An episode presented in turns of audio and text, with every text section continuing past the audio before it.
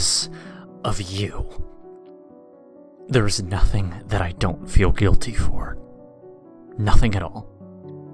It all is buried in my mind and will be there until the day I die. The horror of what I did to them cannot be erased nor changed.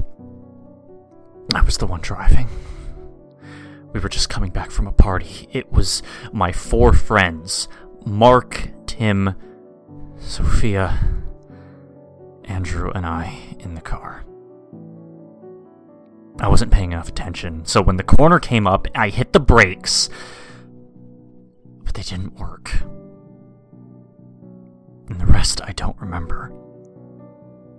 I remember waking up in the hospital, the smell of the disinfectant they used in there, and the screams of joy from my family as I awoke. It was three days from that point that they told me what happened that night. Passengers in the car were dead. We had hit a tree, and I was the only one to survive. When they told me that, it felt as if knives were stabbing me in the gut. It only seemed like a few nights ago that I was with them, but but in reality, I had been in a coma for 18 days. I do not expect you to understand what the feeling is like when you miss your friends' funerals. I do not expect you to know what it is like to have killed your friends. The police told me that it was a mechanical error that caused the crash. But I don't agree with that. I, I, I took my eyes off the road. I might have been able to correct it. I remember on my last night in the hospital, I heard a whisper. Not loud, but it was barely audible out of the four or five words that were said. And I only heard one. You. As I turned to where I heard the voice coming from, I thought I saw a shadow sprint across the room. I tried in vain to stay awake, but eventually the darkness enclosed me, and I slept. The next day, I asked doctors about what happened, and they just told me that it could be from the injuries I had gained from the crash and not to think much of it.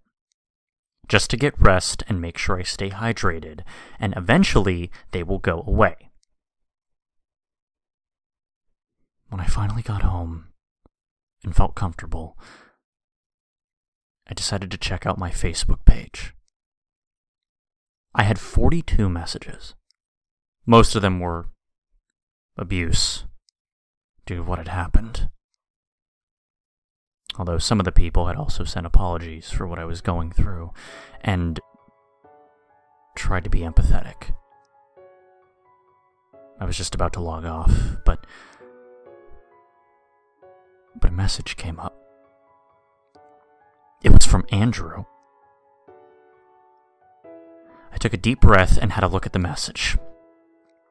It simply said, Because of you, I am dead. I yelled for my dad, and he rushed in and saw the message. He cursed and went off his head about how much Andrew's dad couldn't deal with Andrew's death, and clearly he was trying to scare me never went away. It stuck with me. It never went away. If scaring me was his intention, he did a damn good job of it. A sick joke, but I understand why he did it. To everyone but the police, it was my fault. It was days before anything happened again. I was walking to the servo. That's Australian slang for a gas station to go and get a Coke. There was something watching me. I couldn't see at first, but I could feel it. I was filled with a coldness. I didn't know what it was. My shoulder felt the coldness the worst. I realized that it was a hand. I turned around to punch it, but there was. There was no one there. The only person was on the other side of the road. They looked familiar. I noticed who it was. Sophia. She pointed and screamed at me as blood dripped from her mouth. I froze. I didn't know what to do. And then she vanished. I wish I had died. I was trying to sleep that night.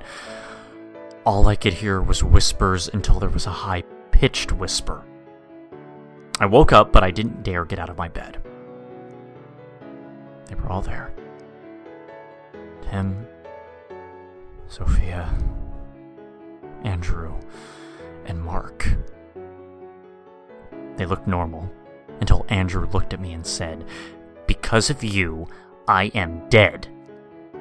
He then proceeded to pull shards of glass out of his face, blood gushing out of the wounds, there wasn't any screams from him. Only laughter, and that was all. Then once again they disappeared. It's my fault that they died. So, as the Bible says, an eye for an eye, a tooth for a tooth. Jack Gleason was found in his room. This was the last thing he wrote before he killed himself. Six shards of glass were found on his bed.